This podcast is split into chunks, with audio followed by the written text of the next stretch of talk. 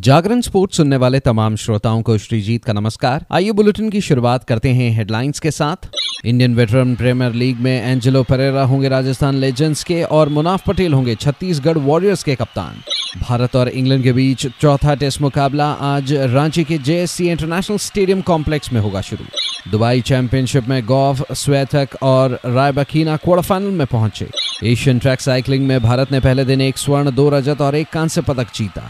अब खबरें विस्तार से। भारत और इंग्लैंड के बीच पाँच मैचों की टेस्ट सीरीज़ का चौथा मुकाबला आज रांची के जेएससीए इंटरनेशनल स्टेडियम कॉम्प्लेक्स में शुरू होगा। आपको बताते चले, इससे पहले भारत ने दो मुकाबले जीते हैं और दो मैच शेष रहते सीरीज़ में दो एक की बढ़त बना ली है। ऐसे में भारत की कोशिश इस मुकाबले को जीत कर अजय बढ़त हासिल करने की होगी। इंग्लैंड ने पहला टेस्ट मुकाबला 28 रन से जीता था, लेकिन दूसरे टेस्ट मुकाबले में भारत ने वापसी की और 106 रनों से मुकाबला अपने नाम किया। तीसरे टेस्ट मैच में भी भारत ने अपना फॉर्म बरकरार रखा और चार रनों से ये मुकाबला अपने नाम कर लिया। ऐसे में भारत ने दो मैच शेष रहते दो एक की बढ़त बना ली है।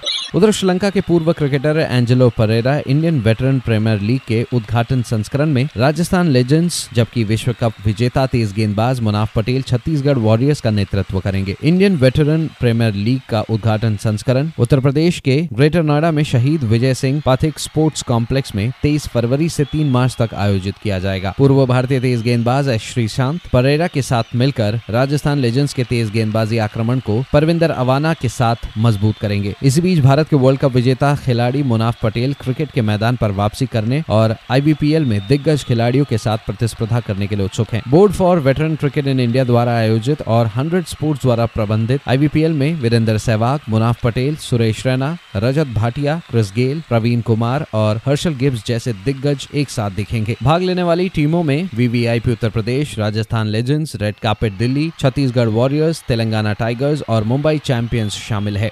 अब खबर टेनिस की दुनिया से, जहाँ कोकोगॉफ ने धीमी शुरुआत और दूसरे सेट में चेयर अंपायर के साथ बहस के बावजूद कैरोलिना प्लेट्सकोवा को तीन सेट तक चले मुकाबले में हराकर दुबई टेनिस चैंपियनशिप के क्वार्टर फाइनल में प्रवेश किया। तीसरी वरीयता प्राप्त गॉफ ने दो छह छह चार, छह तीन से जीत दर्ज करके प्लेट्सकोवा के ग्यारह मैच से चले आ रहे विजय अभियान पर भी रोक लगाई। अमेरिका की इस खिलाड़ी का अगला मुकाबला रूस की अन्ना कलिंस्काया से होगा, जिन्होंने नौवीं वरीयता प्राप्त येलेना ऑस्टापेंको को छह चार, सात पाँच से हराया। विश्व की नंबर एक खिलाड़ी ईगा स्वेतक ने दो बार की चैंपियन एलिना स्वेतोलिना को छह एक, छह चार से हराकर अंतिम आठ में जगह बनाई। चौथी वरीयता प्राप्त एलेना रायबाकीना को क्वार्टर फाइनल में पहुँचने के लिए काफ़ी मशक्कत करनी पड़ी। उन्होंने मैगडलेना फ्रेच को सात छह, तीन छह छह चार से हराया। स्वेतक का अगला मुकाबला छठी वरीयता प्राप्त क्विनवेन जेन से होगा, जिन्होंने अनस्तासिया पोटापोवा को छह तीन, छह दो से हराया। रायबकीना क्वार्टर फाइनल में इटली की जैस्मिन पाओलिनी से भिड़ेंगी, जिन्होंने आठवीं वरीयता प्राप्त मरिया सकारी को छह चार, छह दो से पराजित किया।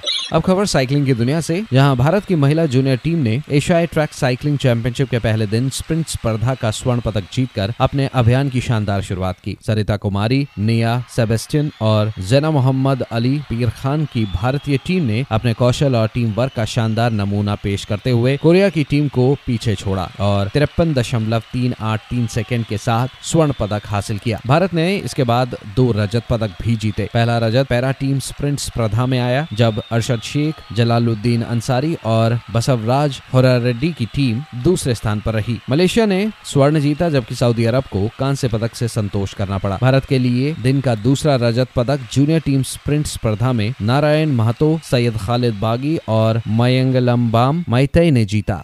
तो फ़िलहाल इस अपडेट में इतना ही। खबरों का सिलसिला जारी रहेगा जागरण डॉट कॉम पर। और हाँ खेल जगत से जुड़ी तमाम बड़ी जानकारियों के लिए बने रहिए सिर्फ़ और सिर्फ़ जागरण डॉट कॉम पर। नमस्कार।